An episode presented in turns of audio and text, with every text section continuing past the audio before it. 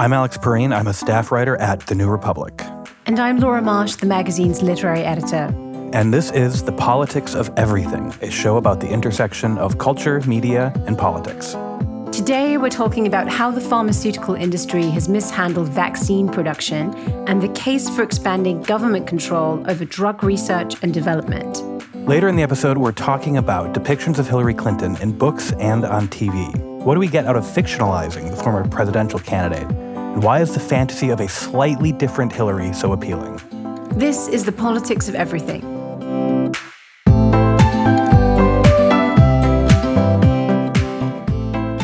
As lockdowns continue across the world, we're in the midst of a race for a coronavirus vaccine. Getting a vaccine is one of the few developments that would seem to ensure the reopening of communities and something like a return to normal. Several vaccines are in development, but it's not clear how soon they will be ready. And there are more hurdles to testing, approval, and distribution of a vaccine than we might think. Many of the roadblocks are even put in place by pharmaceutical companies themselves, the very companies who are meant to be treating us. Here with us today to talk about the problems with vaccine development is Alexander Zaitchik, a frequent contributor to the New Republic, who has an article in our June issue about the role of big pharma in vaccine production. Uh, thanks for joining us, Alex. Thanks for having me. Good to be here. So, we're looking to pharmaceutical companies to make these incredibly important vaccines. Is that something that they're good at? Uh, it is not something that they've been good at for a while. They used to be when they were sort of in a junior position in relation to a very different kind of drug development system. But in the last 40 odd years or so, we have seen the rise of patent based, privatized drug system that has seen declining um, innovation on the vaccine front and other crucial areas that tend not to return a lot of profit. So, I want to talk about the patent model that we have, because I think that when you see politicians talking about getting to a vaccine, trying to get back to normal, you assume that they would be able to move heaven and earth to make that happen. And yet there's this system of intellectual property operating that imposes a lot of obstacles to getting a vaccine, right? Yes. Basically, the system is built with obstacles. Companies purchase or develop molecules and then try to protect it at all costs. The basic instrument is the 20 year patent, which is the new standard term, but there's all sorts of tricks by which that can be extended. And these patents cover two areas that are both important to the vaccine story. On the one hand, it's market exclusivity they have, which means they control the sale of any eventual vaccine, and they also control the data around the development of that vaccine, which will inhibit and slow the ability of other actors around the world to also produce this vaccine. And it will slow the ability to scale up surge production if a vaccine is, in fact, found. So there's a lot of ways that the patent system acts as a retardant to both access and also the development itself because labs can't communicate freely. There's walls. And it's worth, you know, beginning these conversations always by remembering that this is not how it's always been. This is not even how it is all around the world. This is pretty much an American innovation. And it can be uninnovated, which is a conversation that luckily um, is starting to take place. So to like zoom out a thousand miles here, the sort of ideological justification for this, or the economics 101 justification for this, is that patents and patent monopolies will spur innovation. That is certainly the industry line, and they have been extremely effective at getting that message across. They've built up think tank networks. They've got a lock on the political system with one of the richest lobbying operations in town. So, yes, a lot of people kind of grew up with that line. And the problem with that line is well, there's a lot of them. But for one, it belies the way science and medical progress has worked since you know, a long time ago. It's only recently that patent exclusivities have been in existence. And, you know, we had progress before them. In fact, we had a lot of progress. We had more progress on the vaccine front before the rise of the 20 year patent. Another issue is that it's simply not true. And we know it's not true because the money that goes into most of the breakthroughs, almost all of them, in fact, new medicines that are actually innovative, are based on a $42 billion federal subsidy. And the profits from the breakthroughs based on this subsidy are not being plowed back into R&D in most cases, but in fact go into the cycle of financialization that now defines big pharma and big biotech. So, to go back to the 20 year patent, I just want to understand a little bit more about the idea that it basically ensures that drug companies will make their money back on their investment. Because it sounds like there are certain drugs for which this works very well. And then there are other kinds of drugs for which this completely doesn't work. Like if you're looking to maximize your profits as a drug company, then it makes sense to develop a drug that someone will be taking for their whole life to manage a chronic disease, perhaps, rather than a one time cure or vaccine. Right, correct. And also, they tend to be bulk bought by, especially pediatric vaccines, by the government, and they drive down prices. This is, you know, a little window into what the government could do with drug prices generally if they were actually negotiating through Medicare like they do through the Veterans Affairs. So, yeah, they, they, tend not to be very profitable. And that's why the amount of resources into them has been declining uh, steadily and dramatically. So, one thing I wanted to talk about was a couple real life cases in which we've been close to developing a vaccine for highly contagious disease, Ebola, SARS, MERS. And then those projects just vanished into thin air. You have a great story in the piece about the Ebola vaccine. Yeah, the Winnipeg Ebola vaccine is really kind of instructive story. Um, so the, the, University of Winnipeg had an academic government-sponsored lab that came up with an extremely promising Ebola vaccine that had really great results with monkeys. So they outsourced the middle and late stage development to a private concern, which basically just didn't think it was worth their time. They put it in their folder of, you know, IP and were using it as basically bait to get bought up by a bigger company, which they did. And that bigger company didn't really do much with it either. They ended up flipping it to Merck. Uh, it, within all this, there's an outbreak. And had the Canadian government just developed the damn drug themselves, had there been a full cycle public drug sector, the thing would have been developed in time. And it mm-hmm. was eventually developed and it was deployed for later outbreaks. But it, it took a lot longer than it otherwise would have. And that vaccine is now making a cameo, by the way. Merck just jumped into the PR vaccine game by touting this very Canadian government funded Ebola vaccine as a possible candidate for, for treating COVID. Um, and it's worth noting that a lot of these candidates come out of government research. And the fact that these corporations are sort of getting little halo effects because you've got mm-hmm. a scared, terrified, desperate world, and that they're claiming some sort of corporate responsibility and, you know, the, our savior is just absurd because if you just scratch the surface on these candidates, you know, remdesivir, it usually traces back to government money in some way. So, one thing I want to sort of unpack there is the incentives that the private company that had acquired this Ebola vaccine had, and kind of how they changed.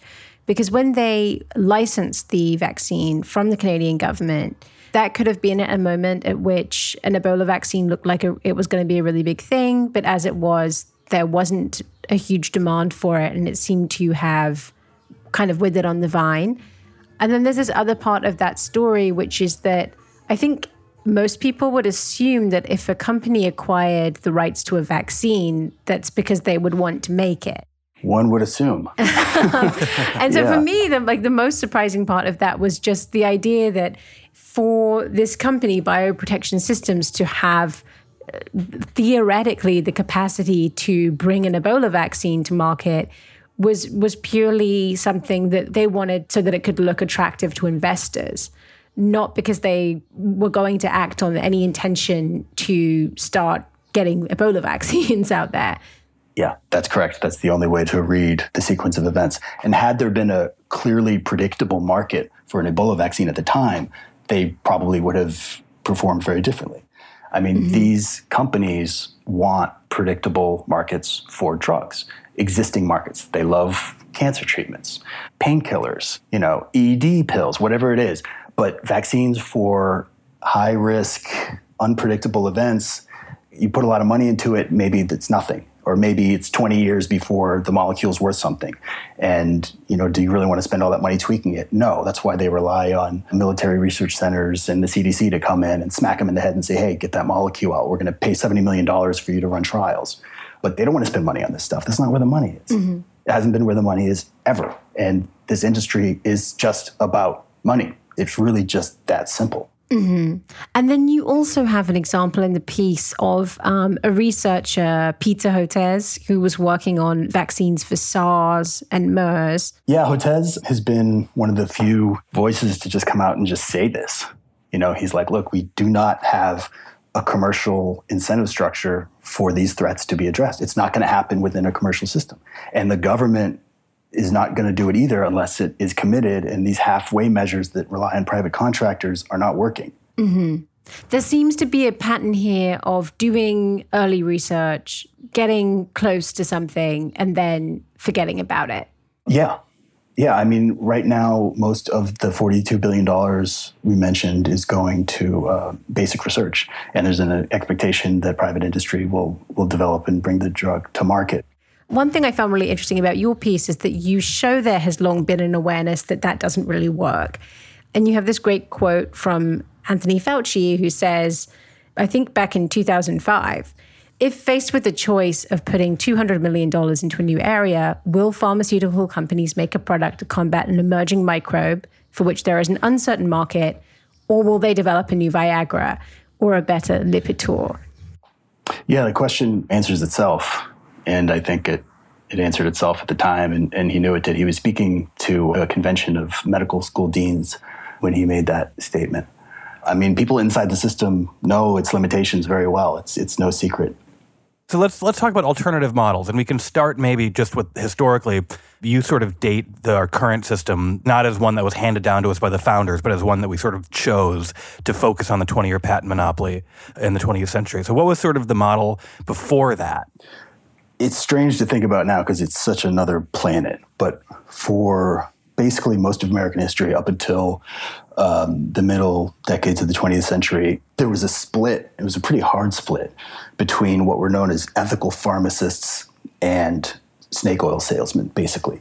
And if you tried to claim property rights on medicine, you were associated kind of in equal measure with fraud and a sort of antisocial greed that was completely at odds with what medicine was supposed to be about the sort of global humanistic enlightenment project. And the norms were very much shaped by the medical community, not hedge funds. And when the government got involved in scientific research during World War II and became the biggest player in biomedical R&D, which remains by a lot, that kind of carried over and it was institutionalized in the World War II institutions that were responsible for some huge advances on the vaccine front. And the idea that this science could be sold was very much anathema to the ethos of that time, which carried into the 1960s. Uh, there was, you know, public control of public science for the public good, and that pretty much lasted until the Nixon era. There was a guy in NIH, the patent lawyer named Norman Latker, who basically imposed the 17 year patent, which has now been extended to 20. And that opened the floodgates to the transfer of government science into private hands. And then it was supercharged 12 years later with the election of Ronald Reagan, with Bayh-Dole, the old bipartisanship that everyone's so uh, nostalgic for gave us. That was Birch Bayh and Bob Dole. Yes. This is also the era of you know financialization. The economy's changing. You have all this money just pouring into pharma and biotech a lot of money suddenly is not only sloshing around, but there's properties to buy. Huge profusion of IP. Suddenly, companies not only own this stuff, but they have to protect it. So you start to get 1984 US Trade Act, you get the WTO, and suddenly there's a global regime around these patents that are enforced around the world. And most of the world is in shock at this. They can't believe it because most of the world, compared to the United States, is poor and they deal with diseases that we also don't have to deal with. The global south was bearing the brunt of HIV on top of tuberculosis and malaria.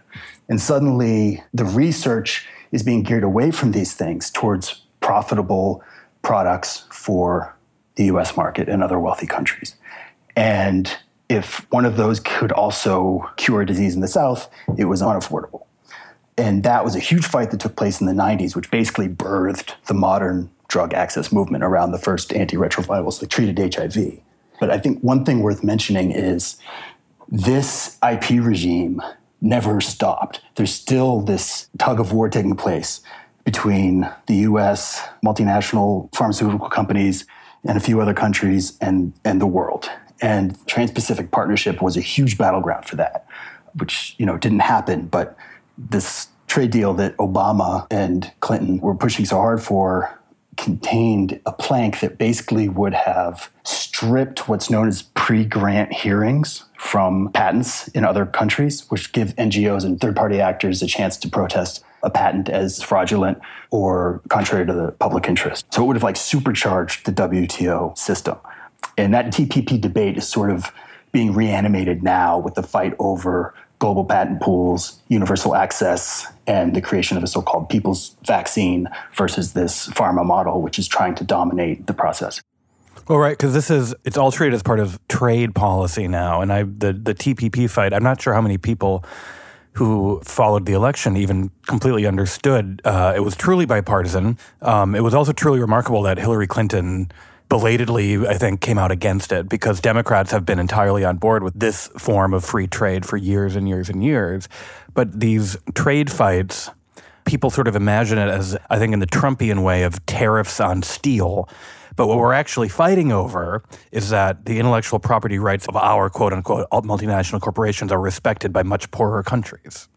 That's a central part of it. Yeah, exactly. I, I just read last month, I think, a story that was seemed to be warning in, in complete seriousness that U.S. officials were worried that if we developed a vaccine, China might steal it. You know, not not that they would physically steal the actual vaccine itself, but that our, our, precious intellectual property might go to curing Chinese people without some corporation getting paid for it. And that that's a completely omnipresent attitude in American politics.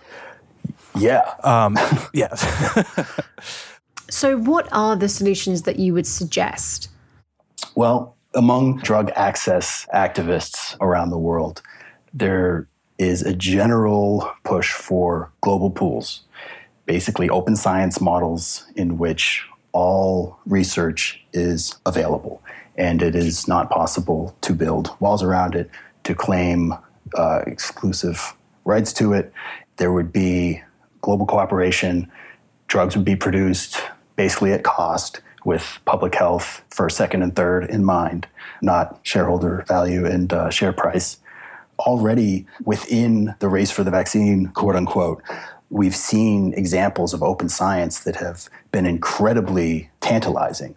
Like all of the centers, the national science centers that control these hugely expensive particle accelerators, they basically just got together and they were sharing information about what proteins make up this virus. And they did this 3D mapping of, of these proteins and basically cracked it in like a matter of days.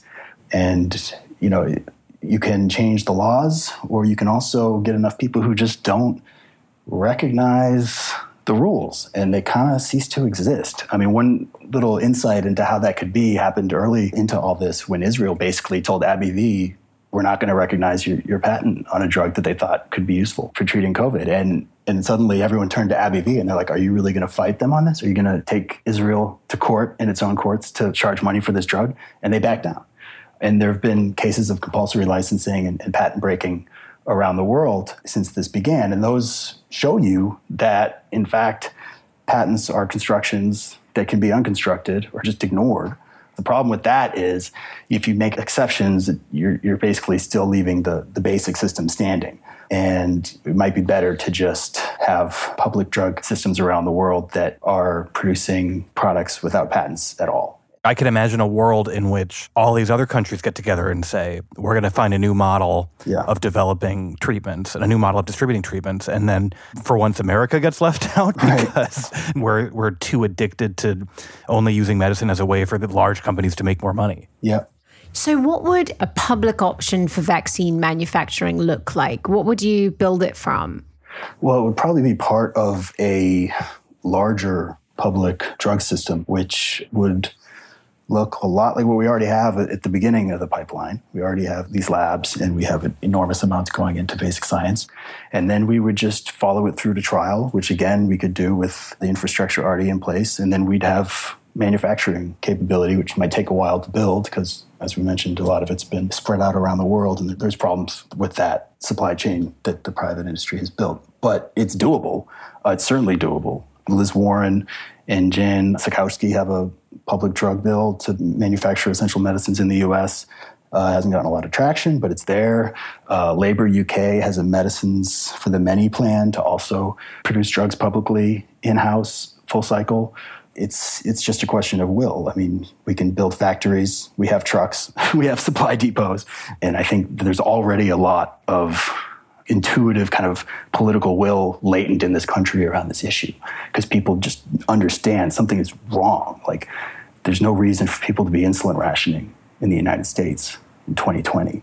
So even if they don't understand all the details of what's wrong with this picture, the energy is kind of there waiting to be mobilized. And I think it could be explained pretty easily and, and could be a powerful part of a, a truly progressive platform built around this.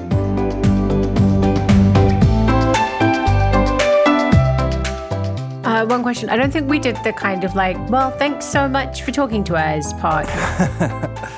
uh, thank you so much for joining us, Alex. Yeah, thank you guys. Take care. Beautiful. After a short break, I'll be talking to Laura and the New Republic's regular film critic, Lidija Haas, about fictional and non fictional representations of Hillary Clinton.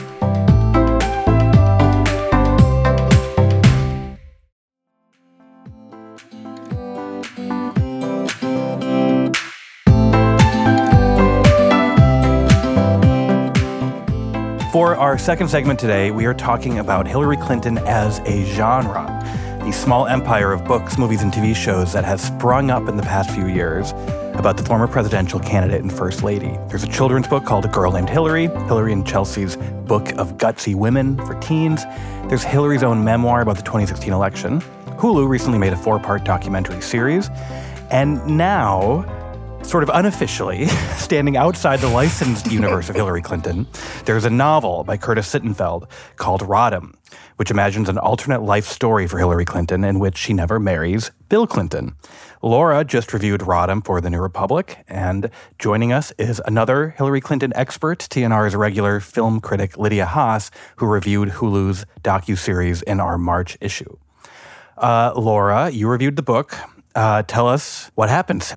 The first part of the book kind of covers the very well known story of Hillary Rodham meeting Bill Clinton at Yale Law School and then describes them dating for a while. And then there's this turning point at which Hillary decides actually, Bill is really not a good guy and I shouldn't marry him. Um, and that's like kind of the fork in history that the rest of the book takes off from. The sliding doors moment. There's this the sliding doors moment. This is a, not a spoiler free podcast, right? I, if you are concerned about spoilers in the book Rodham, shut off the podcast right now. Turn it off because we are going to just plow right through. That may be a very tempting invitation for a lot of people who just don't want to listen to something about Rodham. Um, the twist basically is that Hillary and Bill kind of moved to Arkansas, and during his 1974 campaign, he assaults a woman. And it's a very similar assault to the incident that's been alleged by Juanita Broaddrick, although in the book, her name is not used. And this woman approaches the Hillary Rodham character and tells her what has happened. And the character in the book decides that she really can't stay with a man who has sexually assaulted a woman. There's this kind of quite strong moral clarity to it. They break up it's like a very, very strange departure from the real story of Hillary and Bill. I find it, the concept of it very interesting because what I would think makes Hillary Clinton a dramatically interesting character to explore would be the decisions and compromises she has made, or ones that she might not even consider compromises, including attaching herself to her very charismatic and politically successful husband, who also has this other history with accusations of assault and, and, and infidelity. Um, so I don't know when you take away that relationship, what do you end up with in Hillary Clinton, the character? Um, Well, the answer to that is Elizabeth Warren, um, basically. So the, the the next two sections of the book are kind of about Hillary's life after she renounces Bill. You get to catch up with her when she's a very respected law professor. And has kind of quietly made friends with all the right people to launch a political career and is going to run for Senate. And then she kind of like throws in like a little bit of Amy Klobuchar, a um, little bit of Kamala Harris, a little bit of uh, Kirsten Gillibrand. Um, Lidija, you read the book too, right? I did, yeah. I think that the book seems to take as its like animating question, you know, what would it take for a woman to win the presidency? And so, in that sense, she sort of comes across as, in a way, the, the same kind of character that the Hulu documentary tries to present her as, which is just this very hardworking public servant, a good woman trying to serve other women and make life more equitable for them and set a good example for little girls. So, is it, in that sense, is it wish fulfillment? So, when I approached the book, my worry was that it would be a wish fulfillment fantasy. And I think that the emotional desire for that since the election has been very strong and persistent. I think everyone indulges in counterfactuals about Hillary Clinton. What if she'd campaigned harder in Wisconsin? What if she hadn't ever made the super predators comment? So I think that that is understandable, but a not very good premise for a novel. But I actually think what the novel is doing is something slightly more complicated because a what if that's what if this woman cared about sexual assault is not a very flattering right. fantasy to have about one of your idols. Like that shocked me. Like it's it's such a strong critique of the Hillary that she's fantasizing about that these two people would be morally so different. I mean, to be fair to Hillary Clinton herself, there's no documentation that she knew of these incidents in the 1970s when they happened. So the book does sort of give her an opportunity to hear those stories and react to them in a way that I think you could say if you were to defend Hillary Clinton in real life, she didn't have that chance at the time. But the fact remains that if you try and ask Hillary Clinton like what her positions are on any of these allegations against Bill to this day, it's very hard to get an absolutely clear moral position on what he is accused of doing. I feel like part of what Sittenfeld seems to be suggesting is that if you take out all of the moral complexity of the real Hillary, what would have happened when she's running for president as a woman? And the answer is mm-hmm. pretty much the same thing in the sense that she would still be accused of all sorts of things, including murder, you know, including um, corruption, all of which are not true in this sort of fantasy version. They're, they're, they're, sort of very clearly not true. So, so the implication to me is any female candidate, no matter how morally uncomplicated and perfect they are, is going to basically run into the same uh, purely misogynistic reaction. Yeah. So in the book, there still is a rally at which it's now Bill Clinton supporters chanting, shut her up, shut her up. so her and Bill are, are, competing against each other for the Democratic primary, right? In the book. Mm-hmm. What a twist. yeah. And this is meant to be the equivalent of Trump's rallies lock her up, lock her up. But when you think about it, it doesn't make any sense because. The people showing up to his rally are like centrist neoliberal members in the Democratic Party these are not people and like say whatever you want about them. They're not people who go and chant shut her up at rallies. That was to me kind of shoehorned in. And I think it speaks to a bigger problem with the book, which is that it's so obsessed with sort of justifying Hillary Clinton in some ways and creating a more acceptable version of her that it doesn't really engage with um, many of the other aspects of American politics, like the people who vote, the people who support politicians, the things that they want. If I was going to imagine a world, imagine a world in which Hillary Clinton, this smart, talented, ambitious, driven person, imagine a world in which she had a break with Bill early on and what kind of career she would have had later. I think to myself, I am imagining Dianne Feinstein. like it exists, it's there in the world, and it's not just, it's like, like, what is so special about Hillary Rodham that we had to sort of imagine that she was worth following without the thing that makes her life interesting happening? Mm-hmm. I think if you were going to do a character study of a powerful woman who's held office for a long time and to look at the compromises and the inner life, some kind of thinly veiled Dianne Feinstein could be a good candidate for that. And then at least you would have a book about someone who's actually making big decisions. And you'd have to talk about their politics as well. Mm. you know, yeah, like they'd have to have different politics from some of the other people that they were having to compromise with or fight against. Yeah, and the thing about Rodham is really even though it's about this fantasy of her being elected and becoming this exemplary female president, you have no idea what she stands for. That's what I found your description of it so interesting because it did. You you describe a, a novel in which like politics isn't about anything except for biography almost.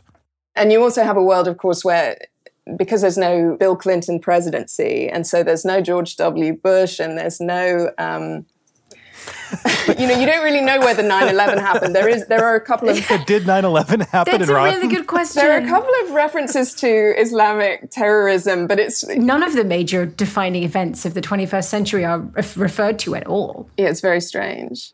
But then at the same time, it seemed sort of weirdly contemporary to me as a premise because it's so focused on politics as just a total outcropping of personal morality meaning basically how you conduct your sex life. Um, so the idea is somehow that because she's a hardworking woman, you sort of understand that her politics are also going to be the good ones. She's going to be supporting whatever is going to make things more equitable for everybody and especially women.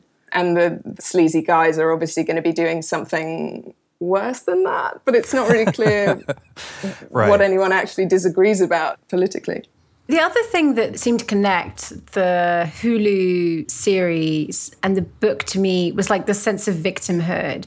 I remember from your review, um, there's that quote where one of her advisors tells her, only 5% of people have an unfavorable view of you. And she shoots back. That means 25 million people hate me. like, but I think, you know, the story with the Clintons we've seen is that, like, they take their very real experience of maltreatment on the hands of Republicans or at the press and then use it to sort of excuse nearly everything else they do. but like, uh, definitely. But this is why it's not just difficult for me to imagine, but uninteresting for me to imagine Hillary without Bill. The the sort of person who, you know, in defiance of simple political wisdom, insists on giving those Wall Street speeches when people near her are telling her, like, "What are you doing?" Because her belief is that I will be persecuted no matter what I do. So fuck it, I'm going to do what I want.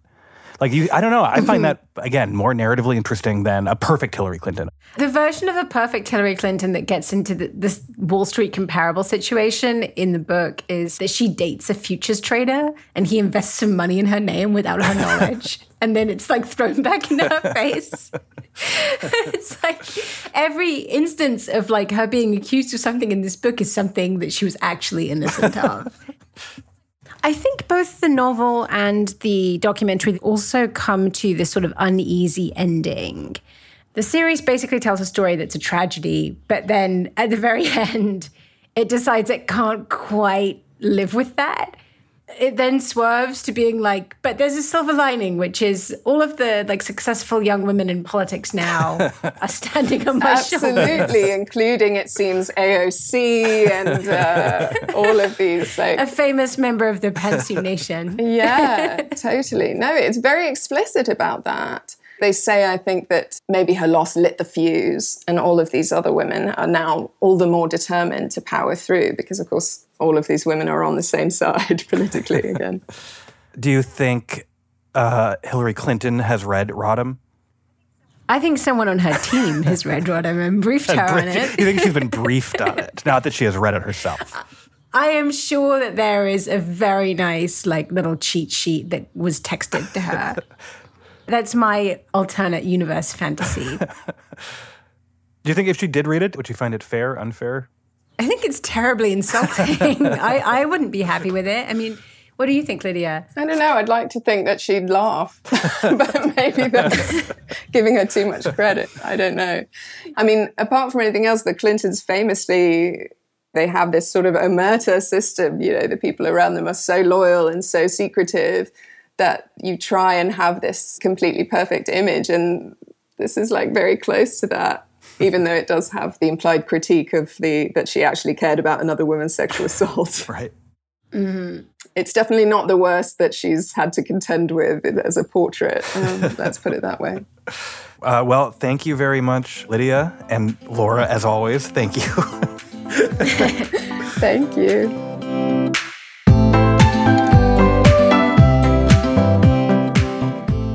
This is The Politics of Everything. Please subscribe, rate, and review us wherever you get your podcasts. And please take advantage of the New Republic's exclusive summertime offer. Get unlimited access to newrepublic.com for three months for just $5. Available for a limited time at tnr.com slash special offer. Thanks for listening.